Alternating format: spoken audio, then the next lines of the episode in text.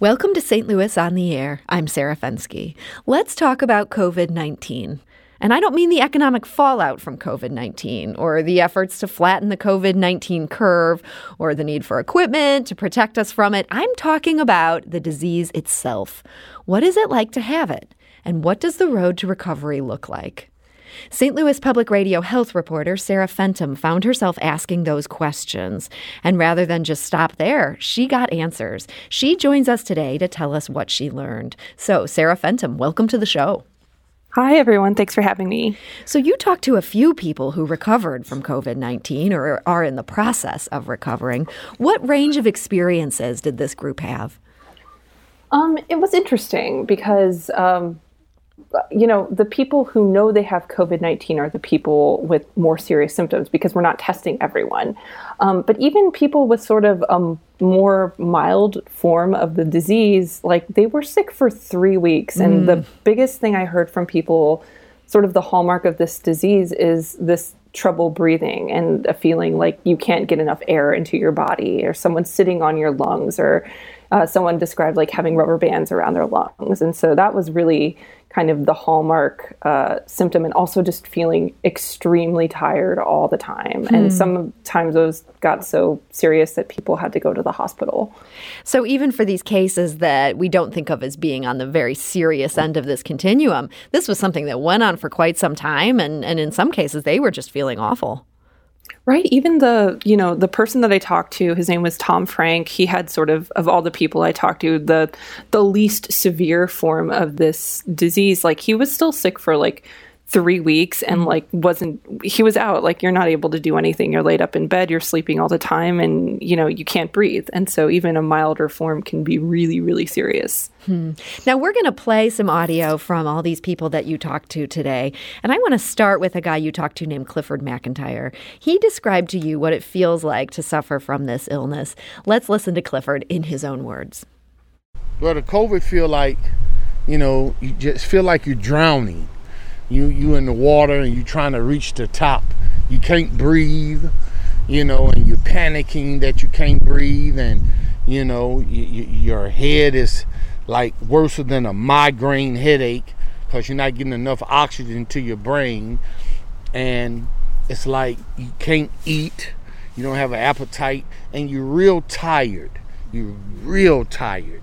And i do believe that's why a lot of older older people you know, transition to heaven, you know, because the COVID 19 is just takes over your body where you're so tired, you know, your body can't, your body can't win, you know.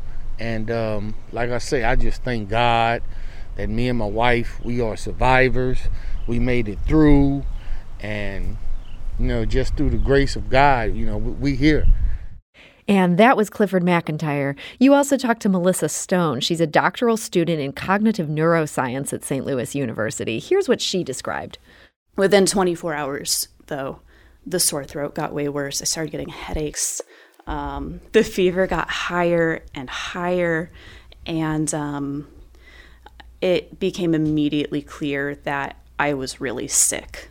Um, especially the level of fatigue was beyond what I had ever had with flu or cold.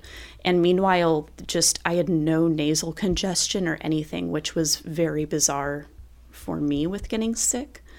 And I also noticed that I had a tightness in my lungs. So it felt like um, like the heavy duty rubber bands that you sometimes get on like vegetable produce. It felt like those were around my lungs. And I started noticing that they especially felt like they were around my right lung and that all of my sore throat seemed to be moving to the right side. And that was Melissa Stone describing her experience with COVID 19. Uh, she, she tells it so well. And this is just such a vivid description. Just hearing this, it, it kind of makes you terrified. Mm-hmm. Mm-hmm. Yeah. And I really lucked out with the people that talked to me. They were they were so good at describing what they felt in these very understandable ways because uh, i mean as a health reporter i've done so much work on like what's the virus doing like what's the strain on hospitals but what i thought was really missing was like what does this actually feel like and um, yeah it's just like you can't breathe and you're wiped out and your body just sort of like breaks down for a couple weeks. Like you can't do anything. And so she was um Melissa also had pre-existing health conditions. Um, and that made her really you know worried because she you know she's in neuroscience she's a sort of in like the health field her husband is a doctor and so she knew that she was at risk, and that made her even more worried that, like, once she started having these symptoms, she was like, oh man, I could really be in trouble here. And yet she had kind of an interesting experience here. Um, and again, this is Melissa Stone. She's a 28 year old doctoral student in cognitive neuroscience at St. Louis University. She has epilepsy, and I hope I'm not going to mispronounce this. Uh, is it Ehlers Danlos syndrome? Ehlers Danlos syndrome. It's like a, a connective tissue disorder. Okay. And so so, you know, she had these pretty serious pre existing conditions. Once her COVID 19 symptoms became worse, she went to the ER. Let's listen. The whole experience was just absolutely exhausting. And then there was such a disconnect between, you know, the SLU care nurses who had been keeping care, track of my care almost daily. They had wanted me to go to the ER that day and basically told me there's no other option, you are going. And then the doctor at the ER was furious that I came in and scolded me when he came in for my consultation at the very end and told me that I shouldn't have come in unless I was gasping for breath and scolded me that now this room needed to be disinfected because I came in and that I'm definitely positive and I've exposed everyone. And just me as a patient in the middle like who am I supposed to listen to then? Like this was this was a serious like cardiac issue and it was it was kind of infuriating um, just not knowing what i'm supposed to do and that again was Melissa Stone. And as she says, that just seems infuriating that she was chastised um, by an emergency room doctor for going in. Did anyone else describe an encounter like that? I know Clifford and his wife Cassandra had trouble too because they went to an emergency room um, at sort of like their usual hospital, and they found that. Uh, and they didn't get tested there because um, I think they, you know, he had a history of pneumonia, and so, um, and also testing, especially back in last month, was very, very limited. Mm-hmm. And so, a lot of people had um, a lot of people like Melissa had trouble getting tested. And so uh, Clifford actually didn't get tested until he got to the hospital the second time. Um, and I think it just shows like this is a very new disease. It's been around for what, five months total at this point? And a lot of people are, they don't know what. They don't know what to do um, on either side. The patients were, I mean, t- maybe doctors have a better idea of what they're seeing, but they're still not kind of like a a standard course when it comes to treating and recognizing COVID. What happened to Melissa was really interesting because what we've been hearing is, you know, don't go to the ER unless you have very serious symptoms because you don't want to strain the healthcare system. Mm-hmm. Um, but the thing is, it's like when you leave that up to patients, they don't know what's serious. The um, you know, this is a new disease. It's not like the flu where you kind of know what to expect. You know, with COVID, you're sick for a really long time. You have these very serious symptoms sometimes. And I would be worried. And when people are worried, they go to the ER. And people are getting a lot of mixed messages about, like, do you go to the ER? Do you not go to the ER? And so every doctor that I've talked to said, um, you know, if you're if you're if you don't know, call 911, call your primary care physician, um, and uh, and they'll walk you through your symptoms to see.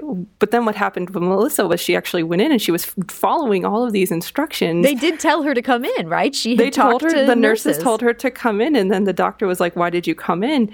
Um, I think it really underscores how this is a new frontier, and people don't really know like what to do sometimes. Um, I mm-hmm. also talked to other doctors and they said, like, that's unacceptable. If someone goes to the ER, you treat them like they're a member of your family and you take their concerns seriously.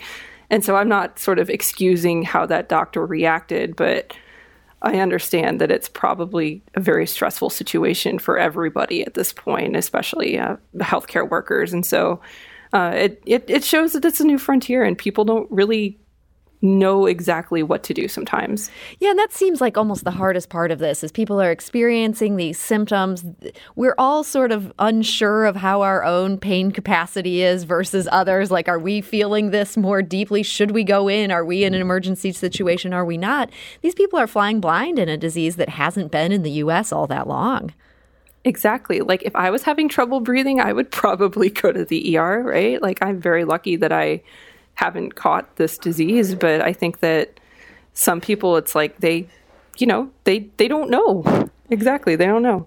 I'm curious because when we talk about this from a policy perspective, we're always trying to compare it in some ways to just the generic flu. Is this killing more people than the generic flu? How is it worse than the generic flu? Did any of the people you talked to who have actually had this, um, did they feel that their experiences were comparable to the flu, or did they not even bring that up? Um, I got. Uh, the the answer from a lot of people that it is like super duper flu, like flu with an attitude is what one person called it. um, and again, it's like flu follows a standard course and COVID doesn't. And also, from what I heard from everybody I talked to, is this was worse than anything they had ever felt. And it's it under, it's understandable, right? Because it's a new virus and people's bodies haven't really built up any kind of immunity to it. And so when it hits you, you don't have any defenses to help you, and so you get really, really sick. And that's one of the things that you know obviously is really, really dangerous about this virus is that people don't have immunity to it, and when they get it it's serious and it's more serious than the flu for a lot of people. And which was, is interesting but yeah because at, at, the at the front end of the disease even i was reporting and i was talking to people and they said like these symptoms are virtually identical to the flu. You know you get a fever you get a sore throat you get a cough but as this disease has progressed you're starting to see that it does have a lot of different hallmarks than a traditional flu or even a traditional cold now, you know, you mentioned for people where this gets so much worse, and Clifford McIntyre was certainly one of those. He ended up mm-hmm. hooked up to a ventilator. And in this next clip we're going to play, he described to you the fear he felt at, at this point. Let's listen. Not being able to see those, see my loved ones, and then just hearing people getting on ventilators, not making it out, I was extremely scared and nervous. And, you know, and that was the last time I seen my wife and the last time I see my daughter was a day before that, and I haven't seen I ha- I didn't see my mom or dad or brother in like a week or two. So it was just real, real, just crazy and nervous and, and scared. And that again is Clifford McIntyre. Now, he beat the coronavirus, and that makes him somewhat unusual in terms of people who get sick enough to use a ventilator. A lot of those people end up with really bad outcomes. He described to you how it feels like to have come out on the other side of this.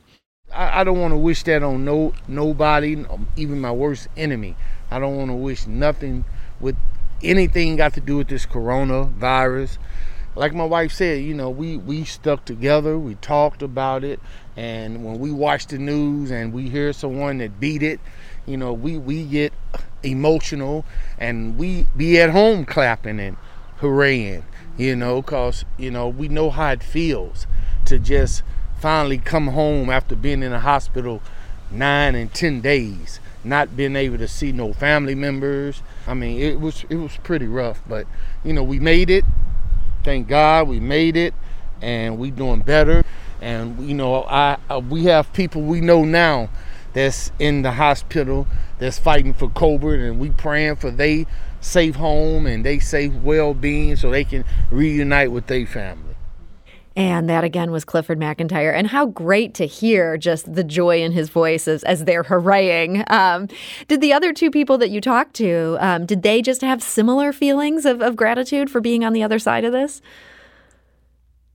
I think they just were sort of like, wow, I made it through. Mm-hmm. Um, I, you know, I, I uh, all all the people that I talked to, it was really important for them. They were all very positive people, um, and so I think they just kind of kept their eye on on getting through the day and getting through the next day and then the day after that and honestly i mean i don't know how else you would get through something like that especially if you were in in the hospital you know you can only really focus on yourself but um, i know someone just it's it's kind of amazing like oh i was sick and then the day that i started feeling better it was just like they couldn't believe it they kept mm-hmm. on saying like oh my like like like checking their feet checking their temperature and checking their temperature because another thing that happens with covid is like you sometimes get better after about a week and then you get worse again. Hmm. and so that was what happened to a lot of people was they were saying like oh man am i getting better? Like they didn't trust their recovery at first because they were worried that they could get sick again. That it was going to come right back and get them again. Exactly. But at this point yeah. they're all doing well. Do any hurdles or any major hurdles remain for for your interview subjects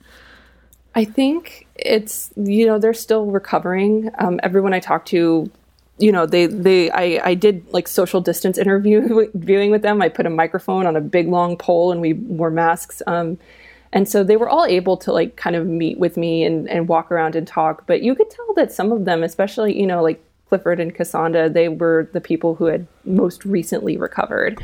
Um, and they were, you know, like you could tell they were still they were still in recovery. They were still a little tired. Um, they were a little, you know, obviously they didn't want me in their home because they're worried about getting sick again. And then also, um, you know, like they're not going back to work. They're still sort of all recovering at this point. So it's a long recovery process, and it, you know, it can take weeks and weeks and weeks.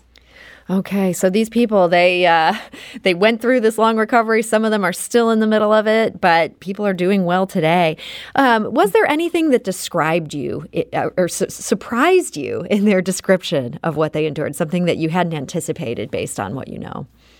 Hmm. I was surprised that even the people um, sometimes and i mean i don't know if this is surprising but it's something that i think is worth mentioning is that even people who can get really sick it's like they there's no guarantee that they can get tested mm. and um, so like for example like melissa was saying you know even though the doctor said i definitely have it um, like she wasn't able to get a test because she didn't meet the criteria at that point. and it so and unless some people want to get admitted to the hospital and then that happened to clifford too like until he got admitted to the hospital he didn't get a test and so I think that's something to keep an eye on, especially as we look at reopening the state gradually. Is um, how are we going to keep this virus contained and track where it is and keep people safe if if even people who are very sick are not able to get tested? And that was something that I kept thinking about as I was reporting this. That's an excellent point. And Sarah, in our last couple minutes here, we actually have a caller. Um, Joe from Festus um, is calling in because apparently he and his wife both had the coronavirus. I'm, I'm very curious to hear about his experience. Oh, wow. Yeah. Joe, um, hi, you're on St. Louis on the air. Hi, yes. Um, my wife and I both had it um, back in March. And um, I didn't know if you would. Uh, on some of the uh, things we experienced. Yeah, I, I'd love to hear. Um, you know, you heard some of these other people talking about what it was like for them. How does your experience compare yeah. to that? Well, um, we got through it mostly at home, um, but I'd say probably ninety percent uh, of the way through it, it gave me pneumonia, so I mm. had to go to the mm-hmm. hospital. Mm-hmm. I was in the hospital for four days recovering from pneumonia. Oh my! But um, we did get through. Uh, she got through it a lot better than I did. I reacted uh, a little bit differently. I had um, um, a lot of breathing issues at the end, but she recovered, and and I wound up uh, basically having to go in for pneumonia, and they treated me with for that uh, for those symptoms rather than the virus itself, since it was at the end of the exposure. And, and uh, Joe, lifespan. You said this was in March, so this was mm-hmm. um, at least a month ago at this point. Uh, how long did it take for you to feel? Yeah, I actually feel like myself again. Yeah, I would say uh, to get through the virus, where we could tell we were pretty much done with it, was at least two weeks. But to get back to normal, um, the way we feel normally, is probably four or so. Oh wow, a week roughly. But um, the hospital stay, uh, the the nurses and the staff and the doctors there were just outstanding and, and uh, with their concerns. And of course, I never seen any of their faces because they were totally suited up. But the ICU wing was totally coordinated, uh, cornered off there. You know, they had uh, locked doors and everything was uh, sealed off, and you know, they wouldn't let any visitors come in or, wow. or anybody in. You know, but you know, it was really weird because you know you'd have these a really bad taste in your mouth, like a chemical metallic taste. Uh, you lost mm-hmm. your sense of taste, your smell, your sweet and salty foods were very much amplified to where you couldn't eat them because they were either way too sweet or way too salty. Um, hmm. Just your sensory of everything was just out of whack, pretty much. Boy, it just sounds so weird. And that idea of being in a hospital and everyone is just in, you know, full mask and covered and you can't see their faces, it's almost like something out of a nightmare. Um, and Joe, it's just so great to hear that even though it took weeks and weeks, that you are feeling like yourself again. You're feeling better. Do you feel like you have a new appreciation for, for oh, everyday very life? Very much so. And if I can make one last quick comment, is there was an interview on TV with a university coach that said he went through it Mm-hmm. And he was talking about still working through it, and he only had one night of fever. And you know, everybody handles this differently. Mm-hmm. But when they put someone on national news saying that, oh, it's not any worse than a common cold, that's very wrong. And to put that out there to make uh, that statement puts everybody at ease where if they get it, it's not going to be a big deal, you know. So mm-hmm. uh, I think that was wrong for for that interview to go out uh, through the public airwaves of, of, national report. So, Joe, you'd like to leave us with the impression this is absolutely a big deal, and we should do everything we can to avoid getting it. There's no way I could go through it again. It's the worst thing I've ever experienced, and um, uh, we were blessed that we got through it, uh, both of us, and uh, very thankful for that. But um, a lot of people can't. You know, the immune systems are compromised, the elderly. You know, it's just a bad situation, and uh, everybody should really take this seriously um, and uh, protect themselves and each other. Well, Joe, thank you so much for those thoughts, and thank you for for sharing this with us. We're so glad you're doing well today, and well, and your you, wife as well. You. So, thank you, and, and, good luck to you um, with that new lease on life. Now that you've gone, run through the gauntlet on that, um, and I also do want to thank St. Louis Public Radio health reporter Sarah Fentem for joining us today. Yeah, anytime. Thank you so much. This is St. Louis on the Air on St. Louis Public Radio. That's 90.7 KWMU.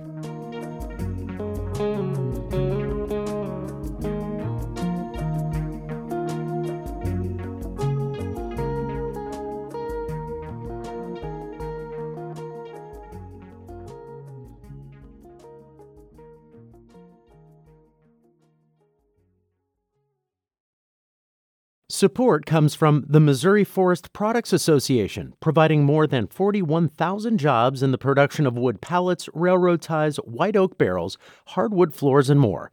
Details at choosewood.com.